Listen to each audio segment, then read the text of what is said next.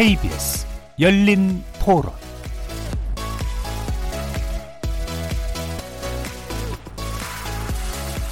안녕하십니까. KBS 열린 토론 정준희입니다.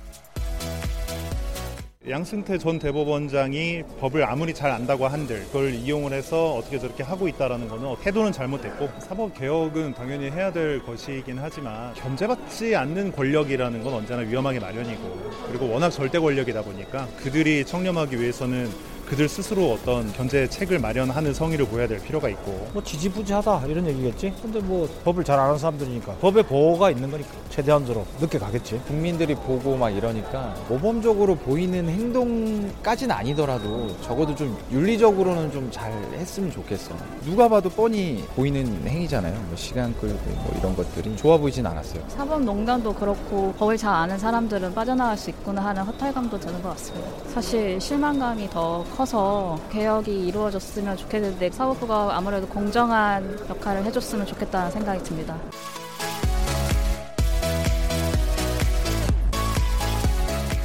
거리에서 만나본 시민들의 의견 어떻게들 들으셨습니까? 오늘 토론 주제는 바로 양승태 사법농단 재판과 사법개혁입니다.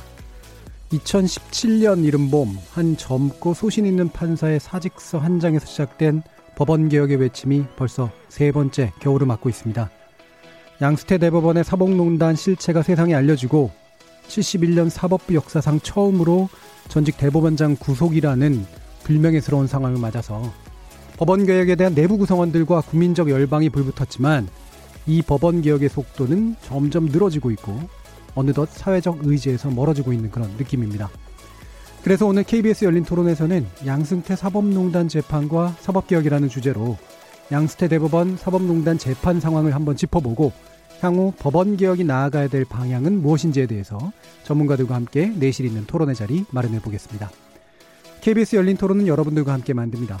청취자분들도 토론에 참여하실 수 있는 방법 안내해 드리겠습니다.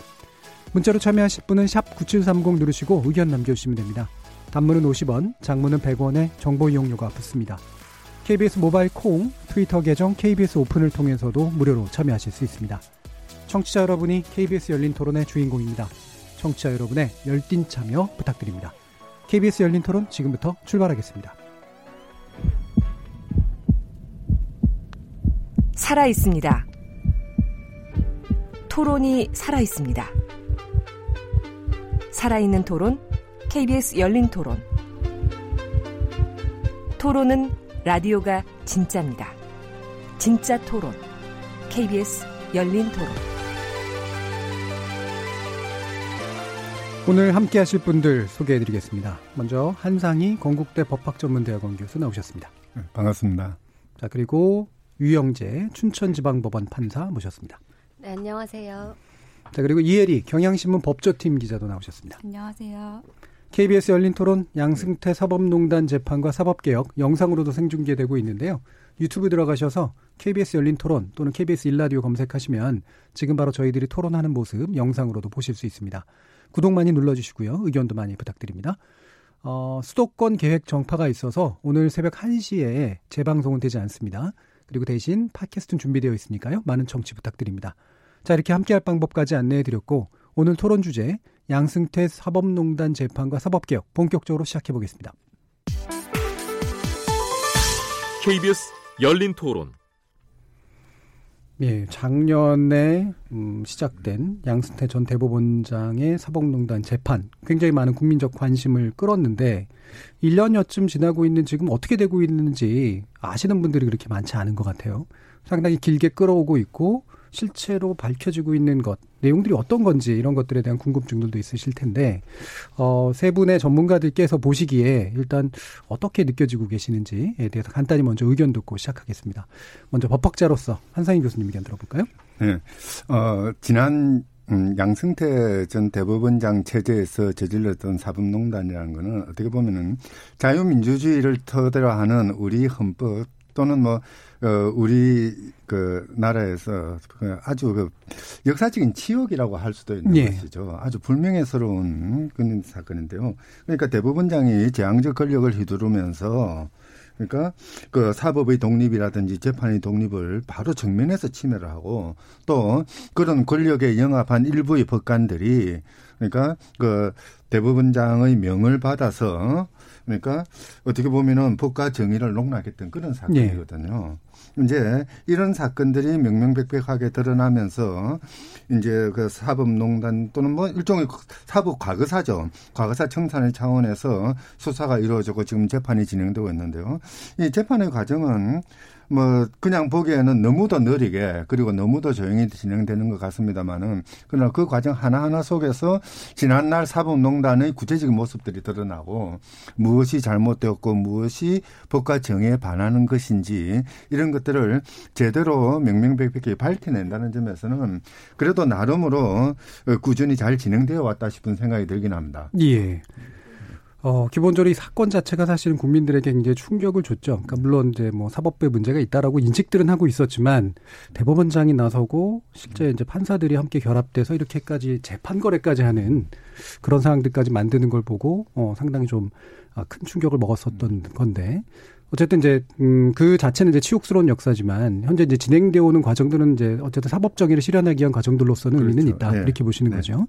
자 그러면 유영 재판사님 어떠십니까? 네. 어, 2017년부터 2018년까지는 사실 사법농단이라고 부르기도 전에 아주 미약한 계기로 인해서 이게 우리 사법부에 어, 또 한 번의 치부를 드러내는 그 지난한 과정이었고 또 밝혀진 사실 사실관계들 자체가 사실 판사로서는 정말 정말 놀랐거든요. 예. 정말 깜짝 놀랐기 때문에 음. 사실 오히려 2018년도 재판 들어가기까지는 어, 좀 정신이 없었던 것 같아요. 음. 예, 이걸 어떻게 하면은 제대로 진상규명을 할수 음. 있는가? 이걸, 이걸 사법부 스스로도 덮으려고 하는 걸 어떻게 막아야 되는가? 국민들에게는 어떻게 효과적으로 알릴 수 있는가? 음.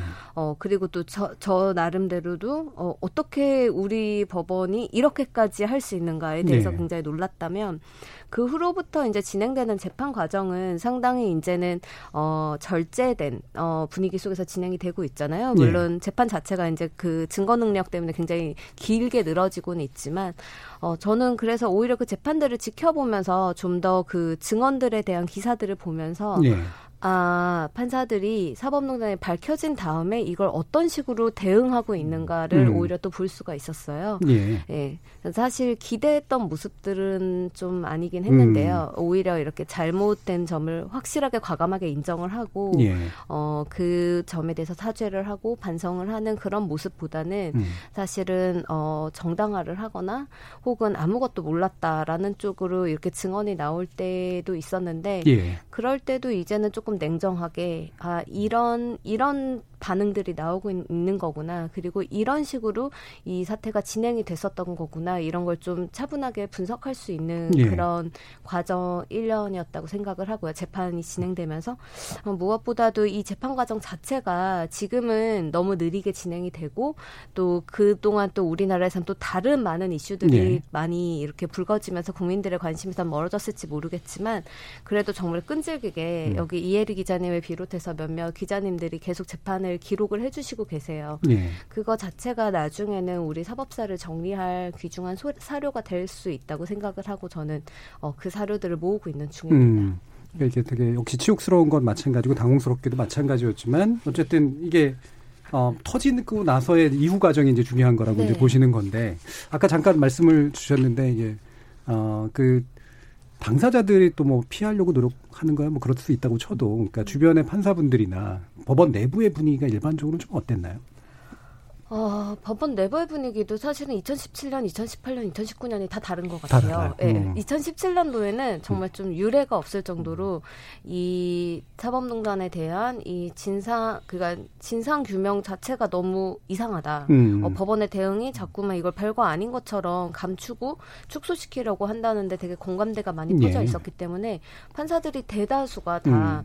어, 이거에 대한 진상 규명이 필요하다는데 힘을 보태줬다면 2018년 들어서 이제 이제 검찰 수사가 시작이 된 음. 다음부터는 어 조금 분위기가 바뀌어서 정말로 검, 법원을 공격하는 검찰과 예. 검찰을 방어하는 법원의 음. 그 구도가 조금 형성이 된 건 맞아요.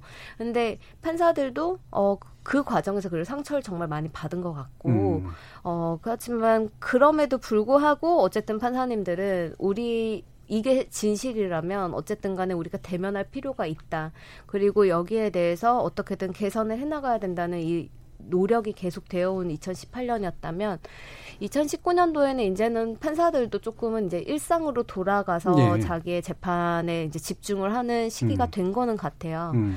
근데 그 그렇지만 음 그리고 이제 아무래도 그렇게 일상으로 돌아가면서 이제 어떤 판사님들은 예전과는 원, 완전 다르게 법원에 대해서 성찰적인 태도를 보이시기도 하고요. 예. 또 어떤 분들은 이거를 토대로 해서 너무나도 많은 비판이 이제 법원에 쏟아지고 원래도 그다지 신뢰가 없는 법원이었는데 그러다 보니까 자기 재판에 대한 위협으로 사실 음. 다가오기도 하거든요. 거기에 대해서 또 상처를 많이 입기도 하고 예. 또 상처를 입다 보니까 약간 방어 음. 반응이 일어나기도 하고 그러니까 각자가 저는 2017년, 2018년에 어떤 판사들이든 다 사실 상처를 입은 해였다고 생각을 예, 해요. 예. 그래서 2019년도에는 각자의 방식으로 사실 이제 상처를 좀 다스려 나가는 시기 아닌가. 음.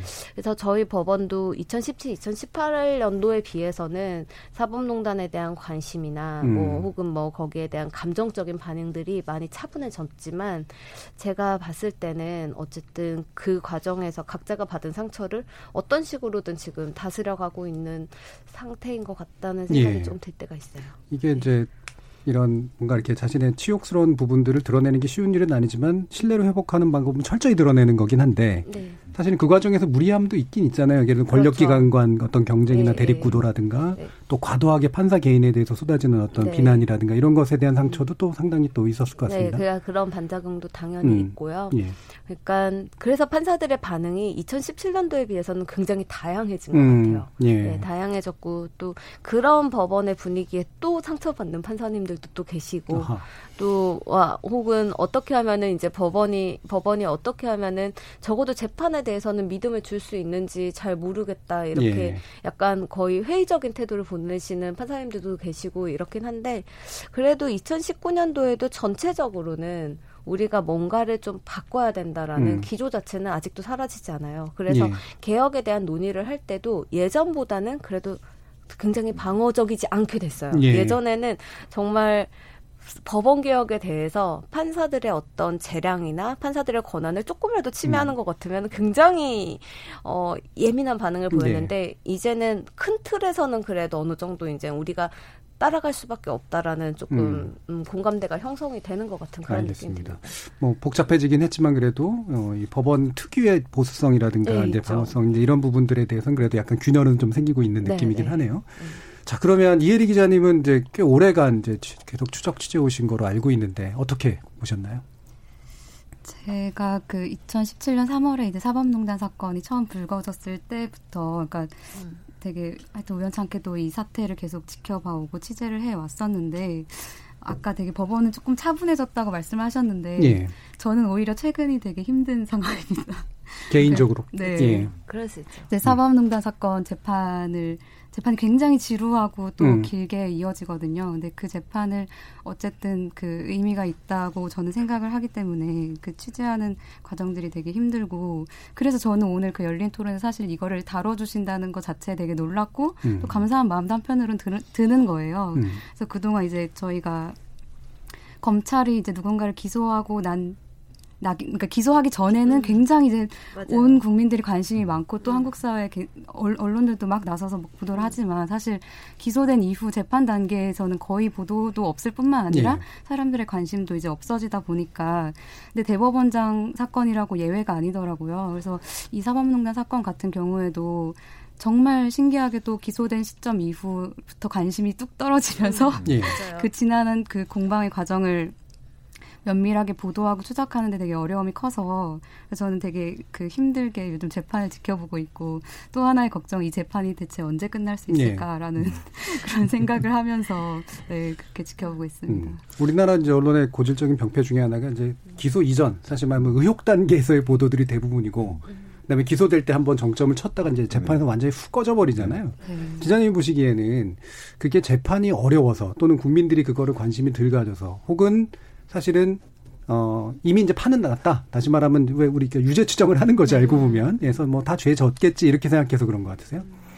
제가 봤을 때는 어, 그러니까 사실 재판에서 그러니까 수사 단계에서는 뭐 어떤 참고인의 진술의 그 한 문장 뭐 이런 네. 것들이 나온다면 사실 법정에서는 진술 수십 페이지의 진술 조서 자체가 음. 공개되기도 하잖아요. 근데 이제 그런 것들을 그 이미 그좀 기시감을 느낀다고 해야 될까요? 그러니까 독자 입장에서는 네. 이미 아는 내용인데 뭘 더 봐라고 생각을 하- 많이 하시는 것 같아요. 근데 제가 이제 재판을 법원 담당하면서 쭉 지켜봐온 바로는 다른 부분들이 없지 않거든요. 음, 그러니까 뭐 같은 예를 들면 뭐 지금 사법농단 재판에서도 주로 피고인 측과 이제 검찰이 공방하는 것들이 그러니까 법원행정처 심의관이 작성했다는 그 문건, 예. 근데 그 문건에 이제 내용을 두고 이게 도대체 어떤 취지에서 만들어진 것인가, 음. 어떤 배경에서 이, 이 문건이 작성되었나 이런 것들이 이제 다투는 거거든요.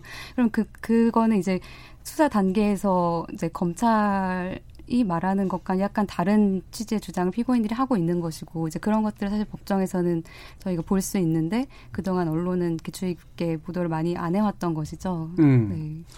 그러면 예. 어떻게 보면은 사건이 벌어지고 있을 때는 놀라고 분노하고 그렇기 때문에 관심이 집중돼 있다가 이제 재판 단계에 오면은 진실을 찾아내고 그 진실의 의미를 만들어내는 네. 그런 시점이 되는 것이죠.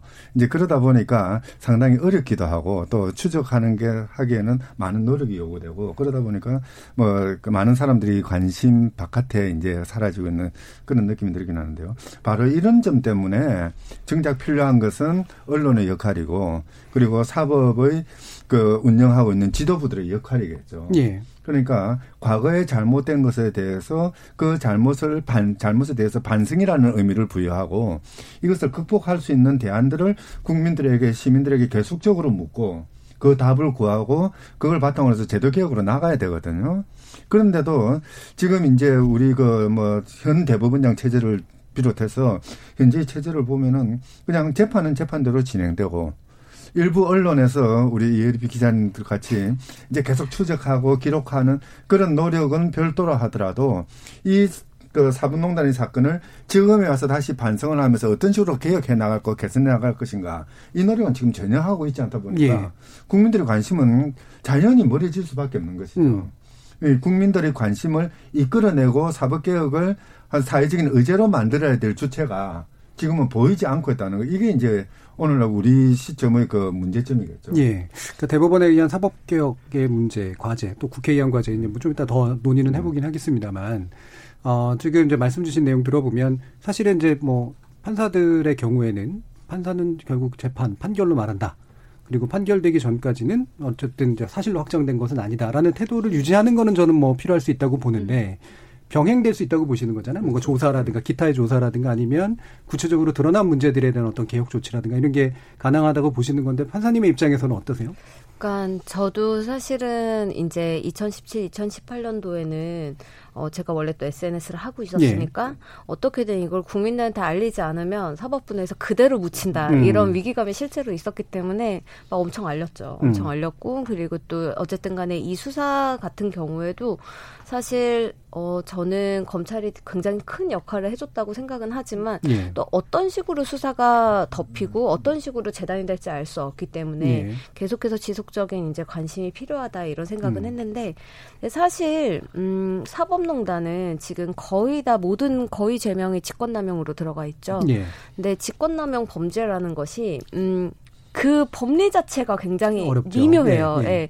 예컨대 어그 어, 어떤 군인 장성의 그 직권남용 무죄 판결을 보면 그분이 잘못하지 않았다는 건 아니거든요. 음. 다만 아예 월권을 했다. 이건 권한의 행사가 그렇죠. 아니라서 그런 직권을 쓸 수 있는 상태가 예, 아니었다. 뭐 예. 예. 예. 그러니까 권한이 아닌 걸 했으니까 직권남용은 아니다 이런 거거든요. 지금 피고인들도 그걸로 굉장히 다투고 있을 거예요. 그러니까 음, 법원 행정처가 할 수 없는 일을 했기 때문에 범죄가 아니다 이런 거예요. 일반인들이 봤을 땐 할 수 있는 권한을 잘못 사용한 것도 문제지만 할 수 없는 걸 했으면 더 문제인 것 같은데 예. 근데 사실은 할 수 없는 걸 했을 때 우리나라는 월권제가 없기 때문에 예. 이게 그런 식으로 무죄로 나갈 수도 있고 뭐 예컨대 뭐, 뭐 그러니까 여러 가지 여러 음. 가지 지금 피고인과 그 그, 그 다투는 게 직권남용이라는 제도 애매하고 증거 법칙도 하나하나 다 다투고 있고 이러다 보니까 음.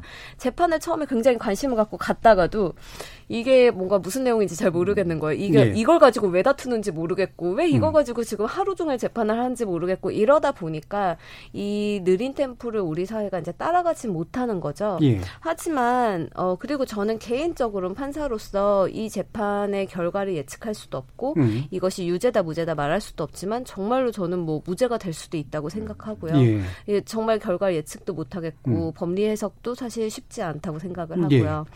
그래서 지켜보고 있지. 있지만 그것과는 별개로 우리가 어쨌든 법원 자체 조사에서 드러난 문건들 음. 그리고 검찰 수사에서도 이것에 대한 법적인 의미가 무엇인지는 알 수 없어도 하지만 드러난 사실관계들은 있잖아요. 예. 예.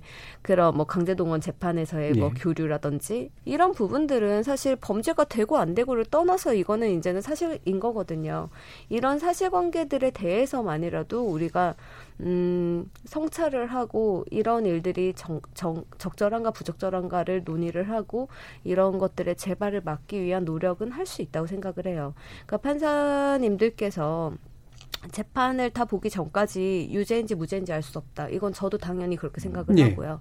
근데 유무죄와 별개로 우리가 직접 눈으로 확인한 그 사실관계들 그리고 또 피고인조차도 사실 사실 자체는 다투지 않는 사실관계들 음. 이런 것들을 토대로 해서 법적인 판단과는 별개로 우리는 충분히 사실 논의를 할 수 있고 그것들이 사실 속도감 있게 나갔어야 했어요. 예. 그래서 적어도 국민들이 재판은 뭔지 잘 모르겠을까 모르겠지. 있지만 그래도 법원이 이걸 토대로 해서 이제 단계적으로 뭔가를 하고 있구나라는 음. 거를 알 수 있었다면 좀 더 관심이 좀더 이어졌을 것 같아요. 예. 근데 이제 그 과정이 좀 많이 지진부진한 게좀 음. 문제죠. 그이 직권남용 문제 같은 경우 그 저기 권성동 의원이 음. 채용 청탁한 문제도 비슷한 네. 맥락에서 그렇죠. 무죄 판결이 네. 났었던 네. 거잖아요. 그래서 사실 법리적으로도 굉장히 좀 복잡하고 실제로 어 유죄직 입증이랄까 이게 상당히 어려울 수도 있는 그런 상황 된건 맞는 거죠. 직권남용의 구조가 음. 어떻게 되냐면 검찰이 또 직권남용도 그 구성요건도 엄청 좁게 해석을 네. 해놔서 네. 그래가지고 다 의무 없는 일을 시킨 걸로 갔잖아요. 권리 네. 침해가 아니라 그러면은 뭐가 되냐면 예컨대 어, 강제동원 재판 같은 경우에 그냥 법적인 판단을 다 제쳐두고 보면 여기서 가장 피해자는 누군가요? 음. 원고죠. 그러니까 네. 강제동원 피해자들이죠. 음. 강제동원 피해자들의 공정한 재판을 받을 권리가 사실 침해된 거죠. 네. 이게 가장 피해자잖아요. 네. 근데 공소장을 보면은 여기서의 피해자는 그 강제동원 관련해서 문건을 쓴 심의관들 뭐 네. 이런 사람들이 나 의무 없는데 강제로 의무 없는 일을 당했어. 이런 식으로 예, 음. 이제 그 공소장에 쓰여 음. 있어요. 음. 그러니까 공범이 가해자 그 뭐야 피해자가 되는 거죠. 예, 그런 음. 느낌이죠. 그러다 보니까 더 헷갈려요. 어, 왜왜 저 사람들이 피해자가 되는 거지? 이런 것도 잘 이해가 안 되고, 그러니까 약간 사실 검찰도 어쩔 수 없이 오해 기소를 했고, 음. 사실 그게 분명히 본질과 좀 어긋나는 측면이 있기 때문에 더더욱 저로서는 유무죄도 알 수 없게 음. 됐고, 음. 지켜보는 사람들도 이거 뭔지 잘 모르겠다. 왜 피해자가 증언을 해야 되는데 강제동원 피해자들이 증언을 하는 게 아니라 판사들이 나와서 증언을 음. 할까? 막 이런 느낌이 들 수도 예. 있는 거거든요. 예. 음, 그 이런 식이 되다 보니까 재판이 어려워요. 음, 사법 그러니까 법리적으로도 상당히 좀 복잡한 문제가 있고 음. 그다음에 증거 능력을 다투는 데 있어서도 되게 또 복잡한 아, 문제가 있고. 예. 네. 그래서 이게 재판이 늘어질 수밖에 없는 네. 상황인 것만은 맞는 것 같은데 네. 이게 기자 이게 지금 어떤 측면에서 지금 쟁점들과 늘어짐이 나오고 있는 건가요? 제가 따져봤더니 음. 오기 전에 그 박근혜 대통령의 경우에 1심 판결 선고되는데 1년 정도 걸렸 고요. 네. 이명박 대통령의 경우에는 6개월 정도 걸렸더라고요. 근데 음. 지금 이제 양승태 대법원장 같은 경우에는 9개월 정도 첫 그러니까 기소된 때로부터 지났거든요. 근데 지금 증인 예정 예정 신문 증인 20, 260여 명 중에 거의 한 30명 정도 이제 약 30명 정도 신문을 했는데 그러면 전체 비율로 보면은 아, 정말 초 재판 초기라고 정도 네, 봐야 되는 10% 정도 네. 뭐 음. 했을까 말까 정도 되는 거죠. 그래서 근데 이제 왜 이렇게 재판이 길어지느냐라는 점을 제가 이제 가서 관찰한 것에 비춰보면은 그러니까 피고인들이 그 정말 A부터 Z까지 다 열심히 다투고 계세요. 예. 네, 그 물론 피고인들의 말을 이제 듣다 보면은 뭐 또 다 틀린 거는 아니고 뭐 음. 거기 중에 일부 맞는 부- 얘기 말씀들도 많이 하시죠. 근데 이제 그래서 어떤 분은 이제 형사법 세미나를 듣는 거, 듣는 거 느낌이다라고 예. 하실 정도로 아마 정말 그 결과만 정리하면은 형사법 네. 형사소송부 한국 교과서가 형사소송에 새로 되게 새로운 발전이 아마. 될 네. 수도 굉장히 있는 좀 긍정적인 반응 결- 결과라고 변호사들보다. 혹시 피고인들이 더 많이 얘기하시거나 이러나요? 그 피고인분들은 예. 거의 얘기를 안 하시고요. 그러진 않고요. 네. 예. 네. 변호인들이 거의 대부분 예. 얘기하시고. 근데 아무튼 그 만반의 준비를 해오셔가지고 음. 정말 형사 소송에 있어서 그러니까 검사의 어떤 그 말 한마디를 놓고도 이제 그렇죠. 온갖 음. 공방이 그 몇십 분간 이어지니까 그러니까 재판이 음. 길어질 수밖에 없고. 네, 그런 음. 상황입니다. 사실 근데 뭐 형사 재판이라는 절차에서는 지연되고 늦어지고 있긴 합니다만은 예. 어쨌든 이 사건에 대해서 우리 국민들이나 시민들이 생각하는 어떤 사회적인 시대적인 판단은 거의 뭐 다 내려졌다 해도 과언은 아니거든요. 조금 전에 유 판사님 계속 말씀하셨듯이 그러니까 그 이제 뭐 그 위안부 사건 같은 거 지연시켰다든지 또는 뭐 그 뭡니까 뭐 이상한 압력을 넣었다든지 예. 재판부에 뭐 이런 것들은 그거는 유무죄를 넘어서 이미 이것은 있어서는 안 되는 일이고 예. 국민들은 그에 대해서 분노를 표현하면서 이더 이상 이런 일은 있어서는 안 된다는 그런 그 사를 모았던 것이죠. 예. 뭐 그렇게 본다면은 그러니까 늘어지는 재판의 결과를 기다리는 거 그거는 또 별도의 문제라 하더라도 이미 이제 우리들 그 국민들이 합의를 바탕으로 해서 뭔가 다시는 이런 식의 사법농단이 있어서는 안 된다. 예. 그리고 보다 더 정의에 가까운 정의로운 이 법에 따르는 그런 재판이 이루어져야 된다는 이런 개혁 작업들을 해 나가야 되는 것이죠. 예. 지금 이제 진행, 그러니까 재판이 늘어지는 이유를 보면 또 검찰이 이제 주 사회 재판을 요청했지만 이제 정확한 재판을 원한다는 이유로 피고 측이 거부했고 그 다음에 또 인권보호 수사 규칙을 또 근거로 재판부가 어쨌든 피고인의 권리를 보장하는 쪽으로 진행을 한다라는 입장을 밝혔잖아요. 뭐 저는 어쨌든 지금 뭐 조국 전 장관 사태라든가 이런 것들을 보면 결국에는 막 되게 열받고 아쉽고 막 그렇다고 하더라도 법의 원칙이 지켜지는 것 자체는 나쁜 일은 아니라고 생각을 하는데 여기에 대해서 어떻게 보세요? 이게 고의 지연 작전이나 또는 편법적 요소 같은 게 있다고 보세요? 저는 개인적으로 음 그러니까 음모론적인 시각에서 음. 봤을 때 재판을 지연할 이익은 있죠. 피고인들에게 음. 여러 가지로 음. 뭐 우리나라 같은 경우에는 어, 같은 재판부와 같은 공판 검사가 이 재판이 5년이 되든 10년이 되든 계속 이 재판만을 담당할 수 없는 구조거든요. 순환, 아, 그러니까 바뀌니까. 네, 그러니까 음. 검사도 공판 검사도 예. 이제 바뀌게 되고 음. 재판부도 바뀔 가능성이 있고 사회적 관심도 멀어지고 뭐 이런 뭐 대법원 구성도 바뀔 가능성이 예. 있고 시간이 가면서 뭐 이런 것들도 있지만 음. 어 그러니까 음모론적으로 접근하자면 한도 끝도 없어요. 예. 네, 이 재판의 지연의 이익에 대해서 음. 하지만 개인적으로 그런 생각 은 들어요. 그러니까 이 재판을 어. 좀 더 강압적으로 음. 그리고 더 빨리 신속히 그리고 매일매일 야근 재판을 해서 야간 예. 재판을 해서 그래서 이제 그 판결을 내리고 또 그러면은 그 판결이 또 유죄 판결이어야겠죠? 음. 막 그래가지고 사회적 정의를 이것만이 실현할 수 있다. 우리가 이제는 그런 관念그런 개념 자체를 좀 바꿔야 되는 게 아닌가 그런 생각이 들어요. 예. 그러니까 저는 오히려 특히 이 재판은 피고인들이 사실 어떻게 보면 지금 그 2018년까지 우리 법쪽 우리 법원에서는 법리를 좌우하시던 분들이에요. 예, 예. 그렇잖아요. 어, 재판 전문가란 그렇죠. 말이에요. 예. 그분들이 생각하는 거의 모든 최대한의 형사소송 절차상의 보장을 전 받았으면 좋겠어요. 예. 그리고 오히려 그걸 통해서 그들이 받은 그 보장을 어 일반 시민들도 받을 수 있게끔 사실은 재판이 변했으면 좋겠고요. 예. 그- 그리고 진실을 찾아가는 과정이라는 게 항상 우리가 정답 정해놓고 빨리 속전속결로 가는 게 진실을 찾아나가는 과정이 아니죠. 예. 그 나중에 뒤에 뭐가 기다리고 있을지 몰라도 가장 원론적으로 원칙적으로 가져가야지 그렇게 해서 얻어낸 진실이 사실은 누구도 다툴 수 없는 음. 예, 그런 진실이 되겠죠. 그래서 사실 처음엔 저도 조금 초조했는데 음. 지금은 그런 생각이 들어요. 어차피 저는 사법농단은 헌법적 차원의 문제라고 생각을 해요. 예. 헌법적 차원의 문제를 법률적 차원에서 다루는 것 자체가 음. 사실은 어 조금 부족하긴 해요. 예. 네. 그렇지만 어쨌든 이 법률적 차원에서 이 문제를 다루면서 재판 과정에서 또 알게 되는 것들이 있거든요. 네. 그런 것들도 다 기록에 남겨서 우리가 이 재판 결과만을 중요시 여기는 게 아니라 이 재판 과정에서 드러나는 또 이런 진실들까지 다 기록하고 여기서 우리가 총합적인 음. 헌법적인 가치를 찾아나가는 절차를 보자. 어차피 이 재판이 이렇게 뭐 많이 길 끌게 되고 뭐 나중에 뭐 극단적으로 막 전부 무죄가 예. 나온다고 해서 사법농단이 다 정당화되고 예. 우리가 다시 그럼 그때로 돌아가자. 어, 음. 그렇게 할 수는 없는 거거든요. 그러니까 이미 우리의 방향은 정해져 있는 거고 그렇다면 은 그 우리가 그 절차 그 진실을 찾아나가는 정의를 찾아나가는 그 과정에서 우리가 재판을 택했다면 그 재판은 좀 길어지더라도 어 모든 절차적 권리 다 보장하고 예. 원칙을 다 지켜나가면서 그러면서 우리가 그걸 지켜보는 게 오히려 가치가 있다. 그럼 이런 의문은 들 수 있을 것 같아요. 만약에 이런 식으로 해서 어쨌든 인권도 지켜지고 네. 그다음에 뭐 형사적 재판 절차가 음. 최대한 어떤 피고인에게 불리하지 않은 방식으로 되는 어떤 과정을 지켜보게 된 결과로 네. 다른 일반인들도 그거를 그 그렇죠. 이익을 얻을 수 있을까?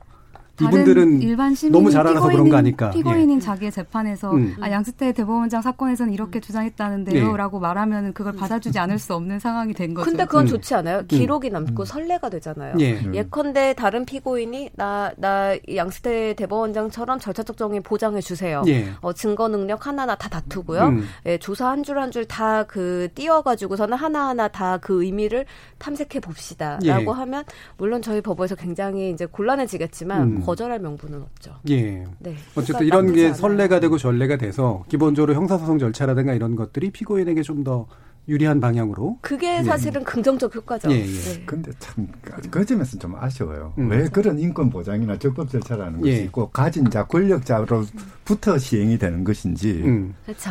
정말 미국에서 인권이나 이런 것들이 음. 그 법원의 판결을 통해서 신장되는 것들이 그게 대부분 사회적인 약자를 예. 보호하는 과정에서 만들어지는 거거든요. 음. 근데 우리나라는 권력자들을 보호하는 과정에서 만들어지니까 그게 좀 아쉽긴 한데, 음. 뭐 그렇다고 해도 그거는 어떻게 보면 우리 사회 큰 진전이죠.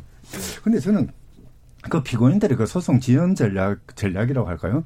좀 이해가 안 되는 게, 물론 자기들은 지연시키고 뭐 절차를 잘 이용하면 무죄 판결을 받을지는 모르겠습니다. 예. 근데 그 오랜 기간 동안 계속해서 이 사건은 재판이 진행될 때마다 이 사건에 대해서 대중들이 황, 그 기억들이 떠오르게 되거든요. 예.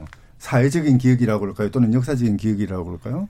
그리고 이제 그 우리 예지 기자처럼 계속 그것을 보도하고 그에 대한 의미를 만들어내고 하다 보면은 결국은 자기들이 잘못했다는 사실이 너무나 오랫도록 대중들에게 예. 기억되는 예. 그런 현실이 돼버리지 않습니까? 오늘 그냥 빨리 재판 끝나고 유죄 판결을 받더라도 빨리 잊혀지는 게 더 낫지 않은가요? 예, 참 이렇게 똑바로 생각하시는 분들은 그런데. 어, 근데 뭐 예. 피고인의 이익이라는 건 우리가 그렇죠. 판단할 수 그렇죠. 없으니까요. 예. 예. 자, 그러면 이게 지금 어쨌든 여러 가지 그 지연될 수밖에 없는 이유도 있고 그것 때문에 사실은 우리가 원하는 방향으로 뭔가 이렇게 단죄가 이루어지는 않을 가능성은 있지만 그게 반드시 부정적이진 않은 효과하고는 연결이 되는 건 분명히 맞는 것 같은데요. 아까 이제 말씀 주셨던 것처럼 이게 헌법적 가치하고 관련된 문제고 그다음 유무죄하고 판단하고 상관없이 분명히 윤리적인 측면에서는 뭐든 간에 사법부에 심각한 문제가 있었다라고 하는 것은 사실로 확정해도 무리가 없는 상황이라고들 지금 판단을 하시는 거잖아요. 네. 그런 내용들 이혜리 기자님 어떤 식으로 정리할 수 있을까요? 그 저는 이제 법정에 직접 나와서 예. 증인으로 나와서 증언을 하는 법관 분들을 보면 음. 되게 그 마음이 이렇게 좀 안 좋을 때가 있어요. 음. 근데 그 이제 층위라고 해야 될까? 그러니까 그 법관 분들의 어떤 증언의 형태는 다 다르시거든요. 예. 그러니까 아까 말씀하신 것처럼, 그러니까 아 나는 이건 정, 전혀 문제가라고 조차 생각하지 않는다라고 이제 당당하게 말씀하시는 음. 분도 계시고, 아 정말 이거는 내가 지금 생각해도 후회스럽다. 당시에 대차게 거절하지 못한 것이 예. 정말 지금 생각하면 안타깝다라고 스스로 인정하시는 분들도 계신데, 근데 이제 이런 걸 이제 보면서 아 법원이 그러니까 이런 곳이었구나라는 것을 사실은 느끼게 되는 거예요. 예. 근데 판사들이 그 동안에 되게 그 말 한마디 하는 것도 외부로 하는 것도 되게 조심스러워 하던 때가 있었는데 그러면서 사실 뭐 법관의 어떤 그 공정한 이미지랄까요? 그런 게 구축되었는지는 모르겠지만 사실 일, 반 시민들이 법관이 도대체 무슨 생각을 하고 법원이 어떤 구조로 이루어져 있고 그러니까 다들 그냥 뭐 헌법에 있는 법과 양심에 따라 판결하겠지라고 그러니까 추상적으로 믿고 있었던 것들이었었는데 사실 이 법정에서 이제 그런 증언들을 보게 되면은 아 사실 그런 법원이 아니었구나라는 것을 이제 느낄 때가 가끔씩 있어요. 예. 그리고 뭐 예를 들면 그런 것들은 되게 어 세련된 언어로 이제 전달되기도 하거든요. 그러니까 그 법원행정처에서 심의관한테 이제 뭐 윗선에서 어떤 문건을 작성하라고 지시한다거나 어떤 일선 재판부의 법원행정처에서 연락을 할 때 어떤 폭행이나 협박 수준의 그런 되게 강제적인 수단을 사용하지 않는 경우가 대부분이죠. 예. 그러니까 왜냐면 그런 방법을 쓰면은 당연히 그 연락을 받으신 재판부로서는 아왜 나는 그 법관의 독립이 있는데 왜 나한테 이렇게 연락을 예. 하시지라고 거부감이 들 수 있으니까 고상하고 모호한 말로 하시- 네, 하겠죠. 되게 예. 세련된 언어로 음. 그리고 국회에서 지금 되게 이런 게 국회의원들이 뭐 질문을 할 수 있으니 우리가 답변을 해야 된다라는 명목을 댄다거나 아니면 우리가 사, 법원 뭐 조직의 어떤 그 이 뭐 헌재와의 갈등이라든가 이런 거에서 이제 우리 입장을 좀 정하기 위해서 필요하다라는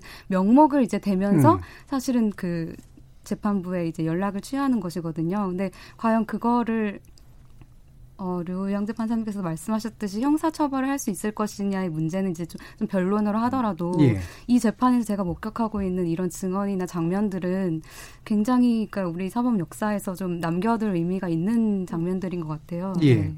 그러니까 지금 보면 이제 13년이나 지연된 그 강제징용 재판 거래 의혹, 뭐 의혹이라고 얘기하면 실질적으로 사실 자체는 지연된 게 맞으니까요, 그죠?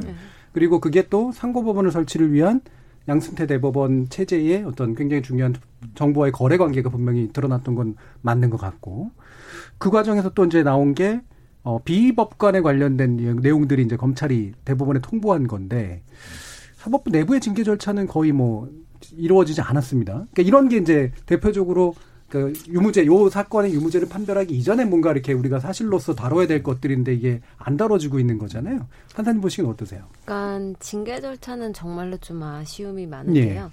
물론 한계는 있어요. 음. 음. 우리 법관 징계 절차는 기본적으로는 징계 청구는 음. 뭐 대법원장이나 각급 법원장이 하지만 징계위원회가 실질적인 위원회. 이제 징계를 내리고요. 음.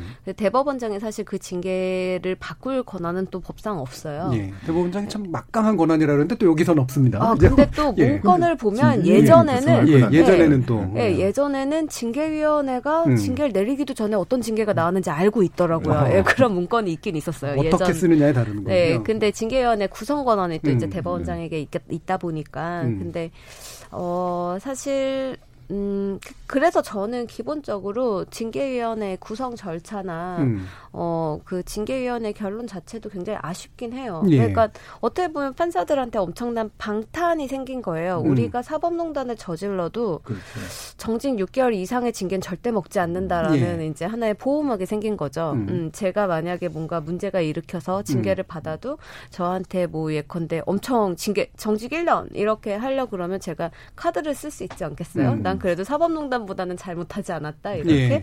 근데 이제 근데 그럼에도 아쉬운 건 뭐냐면 사실 우리가 2017년부터 진상 규명을 했고요. 예. 2017년 12월 1월 달에 적어도 2차 조사위에서는 어느 정도 많이 드러났어요. 음. 그리고 법원 내부의 3차 조사위도 한계는 분명했지만 그래도 거기서도 어느 정도 자세한 문제가 나왔고요. 그리고 수사 단계에서도 하여간에 중간중간 이제 그 사실관계들이 예. 그러니까 주장과는 달리 정말로 이제 물증이 잡히는 것들이 음. 드러났는데 그때 그때마다 일단은 먼저 징계 청구라도 해놨었어야 했어요. 왜냐하면 예. 징계 시효가 지나가고 있기 때문에 그리고 그걸 법원 내부에서 말하지 않은 것도 아니거든요. 판사님들 중에 말하는 사람들도 있었고, 근데 전혀 아무런 아무런 조치를 취하지 않고 그대로 기다렸다가 이제 2019년 검찰 이제 비위 통보 온 다음에 거기서 이제 예. 또 1차, 2차로 나눠 가지고 징계 청구를 하는 바람에 음. 일단 시효 자체가 정말로 지나간 것들은 뭐 어떻게 할 수가 네, 없겠고 핵심이 그 징계 시효가 지난 게 사실 핵심 문제이긴 예, 하죠. 예. 그리고 징계 위원회 구성이나 이런 것들도 좀, 음, 그러니까 이런 부분을 치밀하게 음. 우리가 이거를 제대로 책임 조치를 취하겠다라고 계획을 세워놨으면 그 단계를 이렇게 확확 밟아 나갔어야 됐는데 그런 것들에 대한 어떠한 진행이 보이지 않았던 게 저는 예. 굉장히 아쉬워요. 예. 그러니까 이게 사법부 사상 처음 있는 일이라 음. 그럴 수도 있긴 한데 어 어쨌든 그런 징계 절차적인 문제 여기서 좀 더 우리가 사실은 엄격하게 갈 수 있었다. 특히 음. 이게 이 범죄상 유무죄가 될지 안 될지 모르겠지만 적어도 우리 법관에 있어서는 헌법적인 가치가 흔들린 건데 그 무게를 우리가 사실은 좀 절감을 했어야 했었다. 예. 어, 그런 아쉬움이 조금 있긴 그러니까 있죠. 이게 결과적으로 보면 말씀하신 것처럼 음. 그러니까 사- 대법원장이나 어쨌든 상급자의 명령을 따라서 부당한 행동을 한 사람이 음. 받는 징계의 어떤 수준이 음. 실제로 상급자의 명령을 어긴 사람이 받아 받게 되는 어떤 결과적인 불이익보다 불이익보다 훨씬 약한 약하죠. 예 그런 상태니까 굉장히 안 좋은 이제 네. 그 네. 효과가 남는 네. 거잖아요. 네. 어떻게 개선이 돼요? 사실 정말 정말 아쉬운 게 예. 이제 그 새 대법원장에게 이 징계위원들의 명단이라도 좀 달라라고 음. 했는데 전혀 그 공개하지 않았거든요. 음. 아마 언론계에서는 정말 그게 너무너무 알고 싶은 내용이었을 겁니다. 그러면서 이제 징계가 허지부지되고 있는 실정인데요. 이 부분에서 또 하나 아쉬운 것은 법원 자체적인 징계가 되지 않으면은 국회가 탄핵 소추를 하면 됩니다. 예. 그래서 이 그 사법정이 이런 것들을 바로 세워야 되는데요. 국회조차도 직무유기로 나가버렸습니다. 아무것도 예. 하지 않은 채 그냥 넘겨버리고 있고요. 이제 뭐 국회 내에서 그 임기 끝 종료되기 일부 직전에 있는 상황이고요. 이러다 보니까 지난 사법농단 사태에 대해서 누가 책임졌느냐. 이렇게 물을 때 거기에 대해서 명확한 답이 없는 거죠. 음. 그러니까 책임의 문제가 가려지지 않으면은 결국은 그 사법농단을 딛고 넘어설 수 있는 언덕이 하나가 사라지는 것이 되거든요. 예. 뭐 이런 점이 지금 어떻게 보면 지금 현재 그 김명수 대법원장 체제에서 다시 한번 우리가 그 되새겨 봐야 될 지점이 아닌가. 음. 대법원장이 자기가 맡은 본연의 임무 중의 하나인 사법농단 사태에 대한 어떤 극복이라는 그런 과제를 제대로 수행했는가. 예. 또이 법원에 대해서 가장 강력한 견제 기관이어야 되는 국회는 제 기능을 했는가. 음. 뭐 이런 것들 한번 짚어볼 필요는 예, 법원의. 문제뿐만 아니라 또 국회 기능도 제대로 네. 발휘되지 않은 측면들 말씀 주셨는데, 자, 그러면 뭐 전반기 좀 마지막으로 그 이혜리 기자님께 여쭤야 될 것 같은데, 아, 지금 말, 방금 나온 것처럼 이제 법원, 이 사법농단에 관련된 연루된 어떤 그 법관들에 대한 징계가 제대로 안 이루어진 것의 이면에 법관 인사의 불이익에 관련된 의혹, 여기에 관련된 또 법원행정처 내부 메모가 이제 법정에서 공개된 것으로 알고 있는데요. 이게 내용이 그거잖아요. 사법행정이 비판적인 판사들이 참여한 연구 모임을 와해시키려고 했다는 혐의. 네. 이 부분이 구체적으로 좀 어떻게 드러나거나 영향을 미치고 있으리라고 보시나요?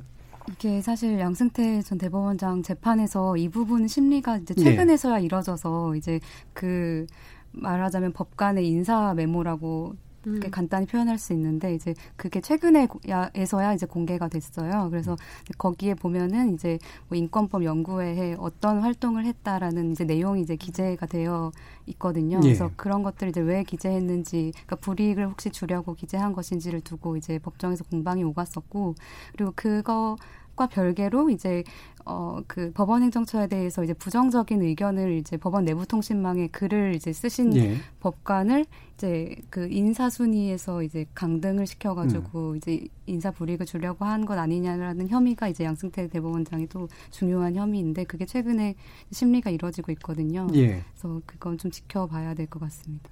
알겠습니다. 지금 이제 그 양스태 사법농단 재판이 늘어지고 있는 상태에 대해서 뭐 그나마라도 좀 긍정적인 측면과 또 어, 상당히 부정적인 어떤 요소들에 대해서 어, 전문가 선생님들과 말씀을 나눠봤고요. 후반기에서는 실제로 이와 같은 문제가 재발되지 않을 수 있도록 할 제도적 개혁의 방향이 뭘지에 대해서도 구체적으로 의견 나눠보도록 하겠습니다. 그러면 지금부터 전반기 동안 청취자들이 보내신 의견 들어보고 갈게요. 송아랑 문자 캐스터. 안녕하십니까. 문자캐스터 송아랑입니다. 양승태 사법농단 재판과 사법개혁이란 주제로 청취자 여러분이 보내주신 문자 소개해드리겠습니다. 유튜브로 의견 주신 후 청취자분, 요즘 매일매일이 검찰 사법부 때문에 답답하고 화가 납니다. 콩아이디 6169님, 어떠한 자리라도 사명의식이 투철한 자기 질서가 없다면 자아도취에 빠지기 쉽다라는 한 격언이 생각납니다. 문자 주신 휴대전화 뒷번호 3699님, 법을 잘 아니까 사법농단을 하였고 경제 잘 아니까 경제를 엉망진창 만들었고 정치 잘한다고 자부하는 이들 이들이 이 나라 정치를 망치고 있습니다. 한마디로 불의의 융합시대네요. 대법원장이 통수권자와 밀실회동하였던 것부터 죄악입니다. 법복을 걸칠 자격이 없는 분입니다. 더불어 추적 끈질기게 취재하고 계신 기자님께 경의를 표합니다. 콩아이디 9337님, 정관 예우를 없애기 위해 검사 판사님들은 퇴직하시면 정치와 변론 일은 못하게 하면 어떨까요? 과중한 업무로 평생 고생하셨는데 전원생활 하시면서 연금 타시고 건강하게 말년을 보내시면 좋겠다 생각해 봅니다. 라는 의견 주셨습니다. 지금 방송을 듣고 계신 청취자 모두가 시민 농객입니다. 청취자 여러분의 날카로운 시선과 의견 기다리겠습니다. 지금까지 문자캐스터 송아랑이었습니다.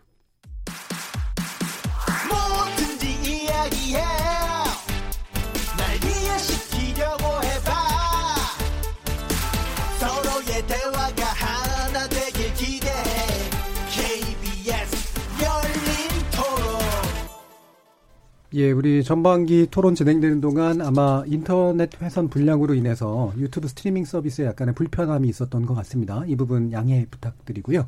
어, 후반부 토론 시작해 보겠습니다. 유영재 춘천지방법원 판사, 이혜리 경향신문 법조팀 기자, 한상희 건국대학 법원 법학전문대학원 교수 세 분과 함께 하고 있습니다. 아까 전에 청취자 의견 중에 마지막에 보면 어, 검사 판사님들 퇴직하시면 정치와 변론 일을 못하게 하면 어떨까요? 변론은 좀 너무 심한 것 같고요. 근데 지금 어 저기 김명수 대법원장 체제 하에서 약간 개혁안이 나온 것 중 가운데 뭐 청와대로 가지 안 못하게 한다거나 뭐 음. 뭐 이런 정도는 지금 얘기가 되고 있는 건 있죠. 네. 어떻습니까, 판사님? 그러니까 그 사실 이제 저 같은 경우에는 어 법원 개혁에 대해서는 약간 좀 강성이긴 예, 해서 예. 네, 의견이 음.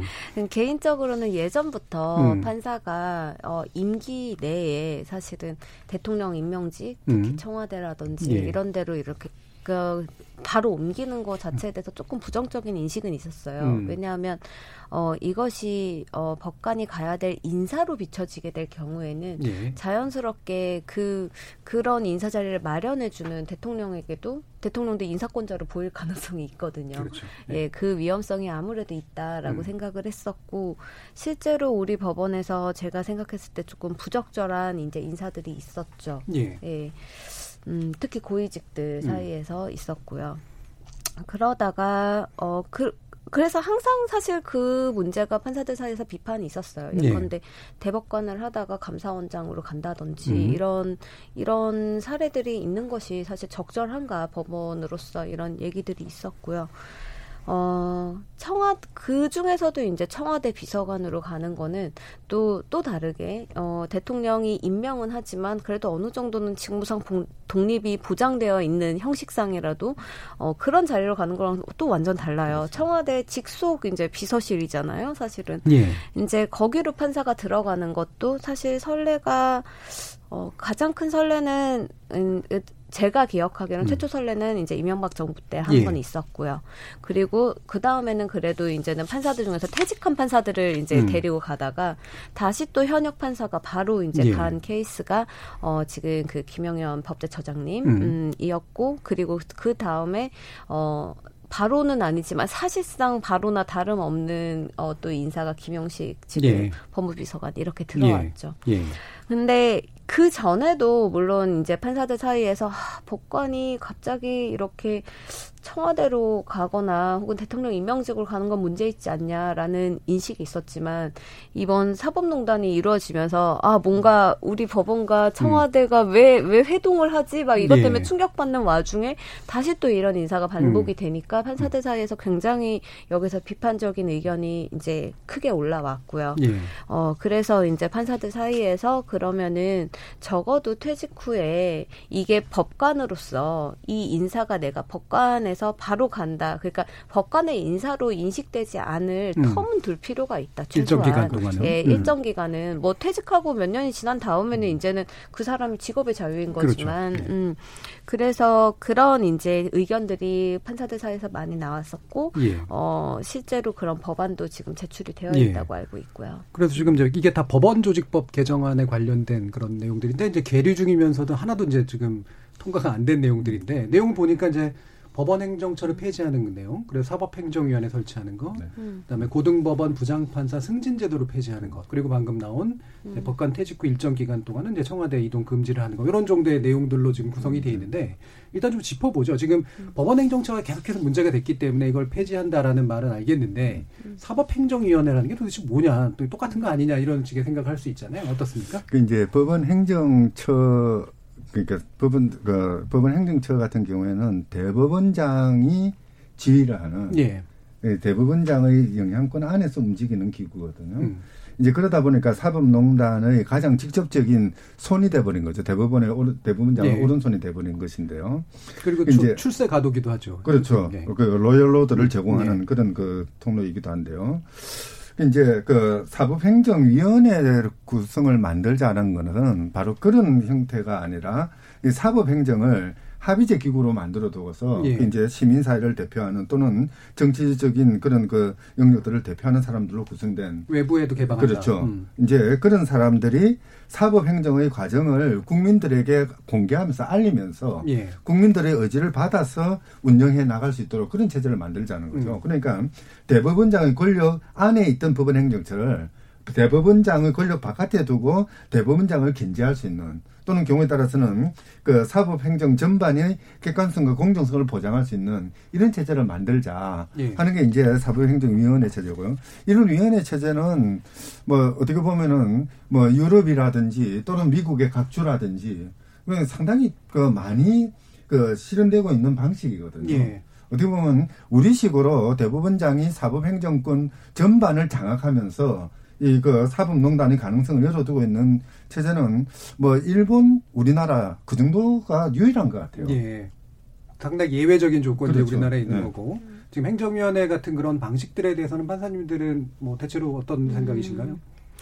어, 이게 좀 묘한 게 법원의 판사님들이 사법농단에 대해서는 음. 어, 그래도 음, 다수가 문제가 어, 있다. 최소한 음, 부적절하다. 예. 어, 그렇게는 생각을 해요. 음. 최소한 이게 범죄가 되든 음. 되는지 뭐 위헌인지는 잘 몰라도 음. 이제는 그러지 말아야겠다라는 그런 공감대는 어느 정도 형성이 되어 있다면 법원 개혁은 또 다른 문제예요. 예, 음. 왜냐하면 어, 이건 당연한 건데, 음. 그러니까 사법농단은 사실 판사들이 어떻게 보면 우리 역사상 전무후무하게, 어, 그 정권의 총칼이 없음에도 불구하고 사법부의 조직 강화를 위해서 그렇죠. 예. 우리가 사실 우리가 갖고 있는 유일한 힘인 재판, 음. 어, 그리고 또 재판에 대해서 직접적으로 뭐 정보 제공을 음. 하거나 혹은 뭐 법률 자문을 해주는 것도 있지만 또 한편은 재판을 위해서 판사를 통제하는 예. 예, 그런 식으로 이제 사법부를 운영을 해온 거거든요. 음.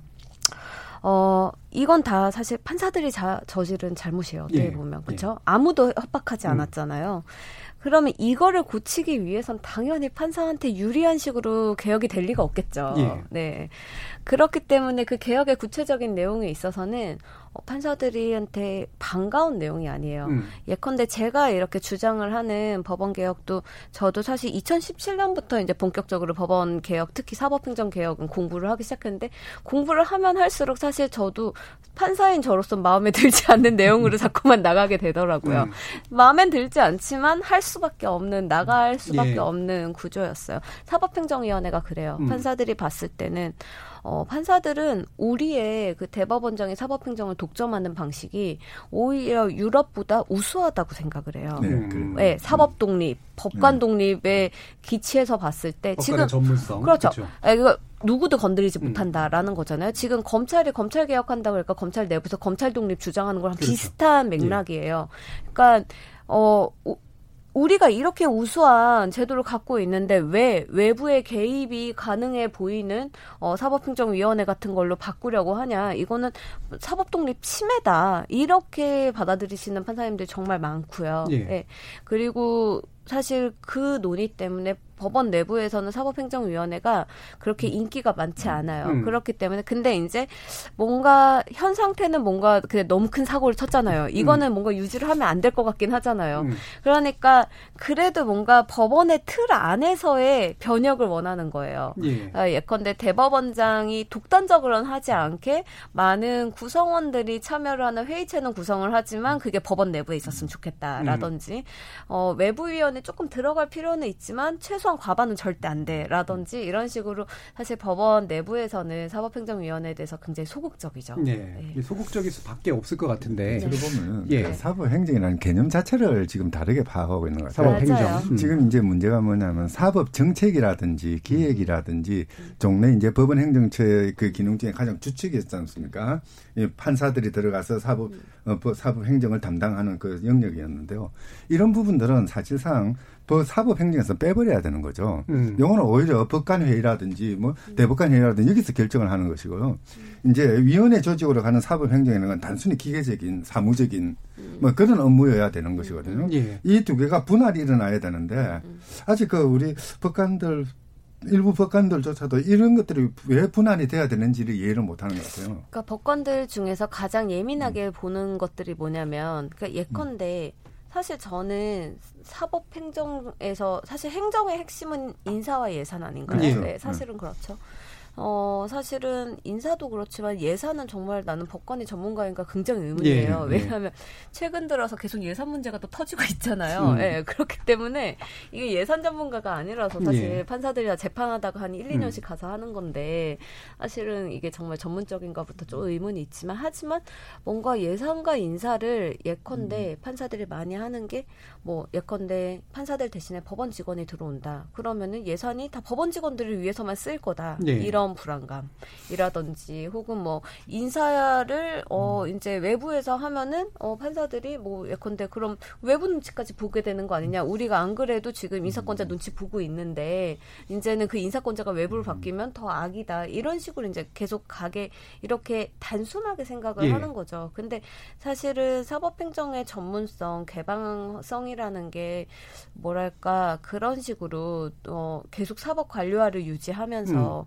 어, 예컨대 인사권자가 대법원장이 아니라 예. 여러 가지 회의체면 그 회의체 중에 한 사람을 타가지고 어, 라인을 세워야 음. 되는 그런 식으로 가자는 게 아니거든요. 예. 그러니까 사법관료화를 방 해소하고 그리고 인사가 좀더 어, 투명하게 돌아가고 그 거기서 판사들이 통하는 그런 재량들을 방지를 할 수 있는 방식으로 나가자는 건데, 예. 그러니까 뭐 인사는 워낙에 예민한 문제니까 그래도 근데 예산이라든지 뭐 예. 국회에 대한 대응이라든지 모든 것들을 다 이제 판사가 해야지만 안심할 수 있다. 예. 이렇게들 많이 생각하시는 예. 것 같아요. 근데 그게 진짜인가는 좀 따져봐야 돼요. 예. 이 부분은 이제 결국에는 모든 개혁은 사실은 뭐 잘 되면야 스스로가 먼저 개혁하면 제일 좋지만 결국 구조적인 개혁은 외부의 충격으로부터 올 수밖에 없고 외부의 개입들이 이제 발생할 수밖에 없는 걸 텐데 기자님이 보시기에는 그래도 외부자시잖아요. 네. 네. 이와 같은 지금 대법원이 내놓고 있는 그런 개혁 방안이나 이런 사법행정회의, 아, 저, 행정위원회, 지금 이제 대법원 규칙으로 나온 사법행정 자문회의, 그 전 단계 뭐 정도라고 볼 수 있을 이런 식의 방안들이 충분하거나 좀 실효성이 있으리라고 보시나요? 음, 저는 그 판사님들의 생각을 좀 잘 이해를 못 하겠습니다. 음, 그 정도. 네, 네. 네. 그러니까 그 왜그 그, 그러니까 법관 인사는 꼭 법관이 해야 하는지에 대한 그 제가 잘 모를 예. 수도 있는데요. 그러니까 그 그 그그 그, 그 메커니즘이 잘 이해가 안 되고 그러니까 예산도 마찬가지지만 근데 이제 사법농단 사건을 다시 돌아와 보면 그러니까 사법농단 사건이 바로 그 사법행정과 재판이 엄격하게 분리되지 않아서 그 경계가 모호해서 발생한 사건이잖아요. 예. 그러면 이제 거기서 우리가 얻을 수 있는 교훈은 사법행정과 재판을 이제 분리하는 것인데 근데 지금도 이제 그 법원 행정처에는 법관분들이 이제 계시고 이제 그 거기서 이제 법관분들 빼야 된다는 논의가 진전이 되고 있긴 하지만 아직도 뭐 계시고 언제 다 빠질지는 이제 아직 계획이 있는 발표된 상태는 아니거든요.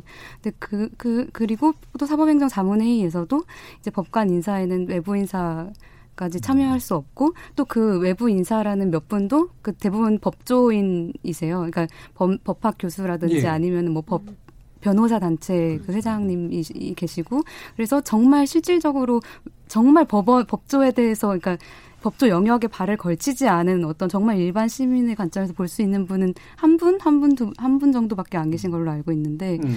그러니까 과연 이렇게, 그러니까 그 물론 법조 영역의 전문성이라는 것도 당연히 인정해야겠습니다만, 그러니까 외부에 대한 굉장한 그 불안감 아까 말씀하셨는데 예, 그런 게 있는 게 좀 이해는 안 되는 측면이 있는 것 같아요. 어떤 의미에서는 우리 북한들이 외부와 너무 소통을 하지 않은 그렇죠. 결과인 예. 것 같기도 해요. 예. 막연한 불안감이거든요. 음. 그러니까 분명히 이제 뭐 인사권과 갈, 그 포함되는 사법 행정의 독립된 기구를 만든다라고 했을 때 그 인사권은 지금처럼 어떤 특혜성 또는 뭐 승진을 통, 통해서 권력을 나눠주는 이런 방식은 아니어야 된단 말이에요. 그러니까 그 이제 단순히 기계적인 순환 배치 뭐 그런 예. 정도 수준에 머물러야 되는 것이거든요. 그런데 이제 그런 부분들에 대해서 우선 큰 그림이 그래 큰 그림을 제시하는 사람도 없을 뿐더러 그런 그림을 그리는데 익숙해 있지도 않고요. 더 나아가서 어떤 민주적인 의사소통 또는 합리적인 통제 뭐 경우에 따라서는 그 이제 변론 과정과 비슷한 그런 그 공방을 통해서 어떤 그 뭔가 제대로 된 길을 찾아나가는 방식들 이런 부분들이 북한들은 그렇게 몸으로 와닿지 않는 것 같아요. 그동안 우리 사회는 그래도 상당히 많은 부분에 대해서 공론화의 과정이라든지 또는 시민 참여적인 합의제 기구라든지 이런 걸 통해서 의사 결정들을 해왔단 말이에요. 그리고 그 부분에서 큰 문제가 없었거든요. 그런데 북, 유독 북한들만은 외부에서 들어오면 또는 뭔가 좀 북한들이 아닌 다른 사람들이 뭔가를 하면은 뭔가 그 잘못될 가능성이 있다. 라는 두려움에 발휘했다는 느낌 많이 들어요. 그러니까 이 부분이 이제 결국에는 이제 이렇게 이런 지금 시대 정신 중의 하나인 그러니까 민주적 통제의 문제, 그 다음에 시민과의 어떤 상식과의 소통 문제 를 통해서 이제 집단 사고를 좀 이렇게 문제를 깨는 이런 쪽에 이제 가까이 가 있는 것 같은데요. 예, 이영재 평가. 그러니까 저는 그렇게 생각을 해요. 그러니까 개인적으로는 예. 어 오히려 사법농단 때보다 지금이 어떤 식으로는 좀 더 충격적이기도 하거든요. 어. 왜냐하면 저한테는 사법농단이 그냥 제가 그 우리나라 법원의 법원 역사를 봐도 사실 예. 군부 독재 이후로는 정말 큰 사건이고 예. 이 정도 큰 사건이 일어났으면 판사들도 정말 충격을 받고 거기에 상응하는 뭔가 제도 변화를 꾀해야 된다. 예. 그렇게 될 것이다라고 저는 생각을 했거든요. 음. 근데 막상 이렇게 마주친 것들을 보면 물론 그런 건 필요해요. 그러니까 법관 인사는 정말 예민하기 때문에 어 그 부분을 쉽게 건드려서는 안 되지만 뭐 나머지 영역들이라도 예. 제가 가장 많이 주장을 한 게 뭐였냐면 최소한 이제는 국회 파견, 청와대 파견 그렇죠. 없애자. 예. 그 대외 업무는 이제 판사가 하면 안 된다. 왜냐하면 판사들은 판사들을 믿어요. 음. 기자님들이나 교수님들은 판사님 그 동료들을 믿으시나요? 우리는 우리를 엄청 믿어요. 우리 동료들을. 더 안 믿는데. 그렇죠. 음. 그래서 맨날 싸우는 거. 네. 교수나 기자나 네. 판사나 검사나 이렇게 그 사실은 자기 집단의 독립성과 자율성 엄청 강조하는 집단이긴 해요. 어 근데 우리 판사들은 딴 사람은 안 믿어도 판사는 믿어요. 예, 그렇기 때문에 심하다는 거죠. 재판에 대한 어떤 조언의 형태든 뭐든 간에 재판에 대한 뭔가 연락이 와도 예. 만약에 그 사법농단에서 이루어졌던 연락들이 만약에 판사가 아닌 다른 사람이 했으면 웬만한 재판부는 그거 다 거절했을 거예요. 음. 근데 판사가 있기 때문에 선배 판사가 예. 혹은 법원 행정처가 우리의 사법부를 위해서 나보다 재판을 더 잘 아는 판사가 했기 때문에 들은 거거든요. 예. 어, 그렇, 근데 또 외부에서 국회나 청와대는 판사를 보면 뭘 원하겠어요? 판사가 갖고 있는 건 재판밖에는 권한이 없는데, 건, 지식도 재판에 대한 것밖에 없고. 예. 그러니까 외부에서는 판사와 재판에 대한 어떤 조력을 가지고 거래를 하길 원하고, 판사, 판사가 그 국회와의 연결 통로를 법원 행정처 통해서 재판부까지도 이어질 수 있는 구조인 거는 여기가 판사이기 때문이에요. 판사만 아니더라도 사실 이것이 한번 끊기거든요. 예. 그러면은 아, 외부가 들어와서 어떠한 부작용이 생기더라도 우리가 이거는 막자. 그리고 사실 여기서 근무하는 국회 파견 판사는 또 얼마나 불쌍해요. 솔직히 판사가 돼서 국회의원들한테 이렇게 잘 보이려고 노력하고 자기 양심에 반하는 재판부한테 막 뭐 부탁해야 되고 저는 이것도 판사로서 할 짓이 아니라고 생각하거든요. 이런 거라도 그러면 철저하게 막자라고 말을 하는데 여기서의 비교 형량이 사법농단을 막자는 것과 뭔지 모르게 하지만 외부가 들어오는 건 불안해와 비교 형량을 보면 이쪽을 가져가야 되거든요. 예. 근데 그게 쉽지 않은 게 정말 그러니까 좀 아쉬워요. 유신 시대 사법살인의 비견갈 정도로 민주화 시대 때의 어떤 비극이 바로 이 사법농단인데 네. 이 정도면 이제 외부 충격을 수용하면서 내부의 구조를 전면적으로 바꿀 만한 어떤 네. 그런 결단에 나서야 되는데 안 나서고 있는 이유. 김영수 대법원장 체제에서 가능할 거라고 생각했는데 안 된 이유 뭐라고 보십니까? 저는 그 문제의 핵심은 대법원장에 있다고 생각합니다. 예. 기본적으로 지금 현재 우리 그 법- 법원 체계에서는 사법적인 어떤 변화의 주동력은 대법원장 무부터 나오는 것이거든요. 이제 그런데 지금까지 그 대법원장이 취임한 지 2년이 넘어가는 이 과정에서 특별히 부르 딱 부러지게 어떤 그동안 사법농단의 그 잘못된 관행들을 극복하고 음. 새로운 어떤 사법의 길을 열어갈 수 있는 통로들이 안 나왔지 않습니까? 예. 지금 사법행정자문회의 같은 것도 마찬가지거든요. 그 이제 사법행정위원회를 만들려고 하니까 국회가 법을 제대로 통과시켜 주지 않는다 하면서 편법으로 이제 대부분 규칙으로 만들어 놓은 것인데요. 예. 실제 그 만들어 놓은 모델이 뭐냐면은 아무런 권한도 없는 뭐 분기에 한 번, 1년에 네 번 모여가지고 대법원장이 자문을 구하는 그 사안에 대해서만 그것도 그날 가서 의견 이야기하고 의견 모아가지고 대법원장한테 건의하는 이런 수준에 머물러 있는 체제로 예. 내버려둔 거죠. 실제 사법농단 사태를 극복하기 위해서는 법원 행정처를 혁파를 해야 되는데 음. 법원 행정처는 그대로 내버려두고 옥상고 기관을 하나만 만들어 놓는 거죠. 이런 상황에서 본다면은 법관들 입장에서 제가 법관이라도 그럴 거예요. 아 분명히 뭔가는 잘못된 것 같은데 고쳐야 되는데 뭐지? 그러다 보면은 그러니까 그 대법원장이나 법원 행정처나 하여튼 이런 부분에서 뭔가 대안이 나오지 않고 또는 우리는 고치기 위해서 이런 이런 노력을 하자라는 새로운 방향 제시가 나오지 않는 채 예. 개인에게만 그냥 맡겨놓고 있으면은 저게 뭐지? 저 사람들을 믿어도 되나? 저거는 좀 불안해. 이 이야기만 나올 수밖에 없는 것이죠. 예. 지금 김용수 대법원장 자칫 사실 기대를 굉장히 많이 받았고요. 취임 일성 자체가 이랬어요. 대법원장의 취임은 그 자체로 사법부 변화와 개혁의 상징이다. 그렇죠. 라고 네. 했는데 실제로 어, 인원 임기 그렇게 눈에 띄는 게 없고요. 아직은 이제 뭐 임기가 꽤 많이 남았긴 합니다만 민주적 통제라는 문제나 사법부 독립성 자체는 훼손하지 않으면서 법원 개혁을 할 수 있는 기본 방향이 어떻게 돼야 되는가에 대해서 그럼 마지막으로 한 1분 이내로 한번 의견 들어보도록 하겠습니다. 이혜리 기자님. 아, 갑자기 저부터. 아, 저는, 어, 사실은 이거는 아까 말씀을 못 드린 것 같아서 말씀드린데, 그, 그 법원장이라는 그 자리가 되게 중요한 것 중요하죠. 같아요, 판사분들한테. 예. 그러니까 대법원장 같은 경우에는 굉장히 그 멀리 있는 사람이잖아요. 그러니까 판, 일선 판사한테는. 근데 법원장은 내가 그 근무하는 법원의 그 장으로서 사실은 되게 가까운 사이이면서도 또 판사를 직접 그 평가하는 점수를 매기는 사람이거든요. 그래서 이제 그 법원장 에 대한 어떤 개혁도 좀 논의가 됐으면 좋겠는데, 그러니까 지금 이제 그래서 시범적으로 그 추천제. 김명수 대법원장께서 그 법원장 후보 추천제라고 예. 해가지고 그 내- 지금까지 내, 내년까지 네 개 법원에서 실시를 하게 되는데 이제 그게 과연 김명수 대법원장 의 6년 임기 안에 그러니까 음. 제대로 정착될 수 있을 것인지에 대한 의문이 좀 있는 건 사실인 것 같아요. 그래서 예. 그런 사법 정책들을 김명수 대법원장께서 좀 끈기 있게 이렇게 좀 해 나가셔야 되지 않을까라는 생각이 들고 그리고 마지막으로 그 양승태 대법원장 재판은 내일도 열립니다. 예. 네 관심 많이 가져주셨으면 좋겠습니다. 취재 가실 테고요. 네. 예. 그럼 한사인 교수님, 그러니까 대법원장이 제일 중요하다. 네. 또 국회도 중요하다고 아까도 네. 말씀 주셨잖아요. 어떻게 결합돼야 될까요? 지금 이일 기자님이 마지막에 말씀하셨는데요. 정말 양승태 전 대법원장 국정농단 사건 재판 과정들 국민들이 지켜봐 주시는 것만으로 우리 사법부는 개혁이 될 수 있을 것 같습니다. 예. 뭐좀 어렵고 지난하고 또 지겹고 한 사건이기도 합니다만은 음. 그러나 그럼에도 불구하고 조금씩 조금씩이라도 신문 기사화 되었을 때 그 기사를 읽고 생각을 하고 다른 사람과 공유하고 그러면서 사법 과정들을 지켜봐주는 그런 노력 그게 저는 필요하다고 생각하고요.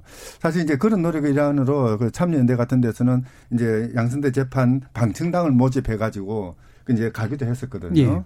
이런 노력들 그런 노력들이 사회 전반적으로 일어난다면은 뭐 우리 사법의 그 개혁이라는 게 그렇게 조금 쉬워지지 않을까 싶은 생각을 합니다. 예. 30분이 안 남았습니다만, 예, 판사. 사실 사법 개혁이 제일 안 와닿는 건 음. 저희가 지금 사법 농단 재발 방지를 위한 사법 개혁은 다 구조적인 문제라 예. 이게 이루어진다고 해서 내 재판이 바로 바뀌지 않거든요. 그렇기 때문에 이제 국민들이 사실 더 관심이 없는 것 같지만 사실 근데 우리가 사법농단을 겪으면서 판사들은 느껴요. 이 구조적인 개혁이 사실은 재판과 이어져 있다는 음. 거를 그렇기 때문에 여기에 대해서 좀 관심을 가지시 가져 주시는 게 사실은 내 재판을 예. 변화시키는 길이라고 생각을 하고 개인적으로는 어 저는 뭐 대법원장의 그런 느린 개혁을 한편으로는 현실적인 한계도 있다고 생각해요. 예컨대 법원 행정 조, 법원 조직법 개정 못하면은 예. 법원 행정 권한을 지금 외부로 완전히 분산시키는 건 불가능하잖아요. 알겠습니다. 다만 예, 근데 그래서 예. 좀 공개하고 알겠습니다. 네, 판결 예. 공개하고 그리고 좀더 예. 국민의 관심을 알겠습니다. 좀 네, 예. 오늘 함께 해주신 세 분 감사드리고요. 미처 못 나눈 얘기들 좀 더 국민들의 관심과 함께 지켜보도록 하겠습니다. 저는 내일 저녁 7시 20분에 다시 찾아뵙겠습니다. 지금까지 KBS 열린 토론 정준이었습니다. Bye.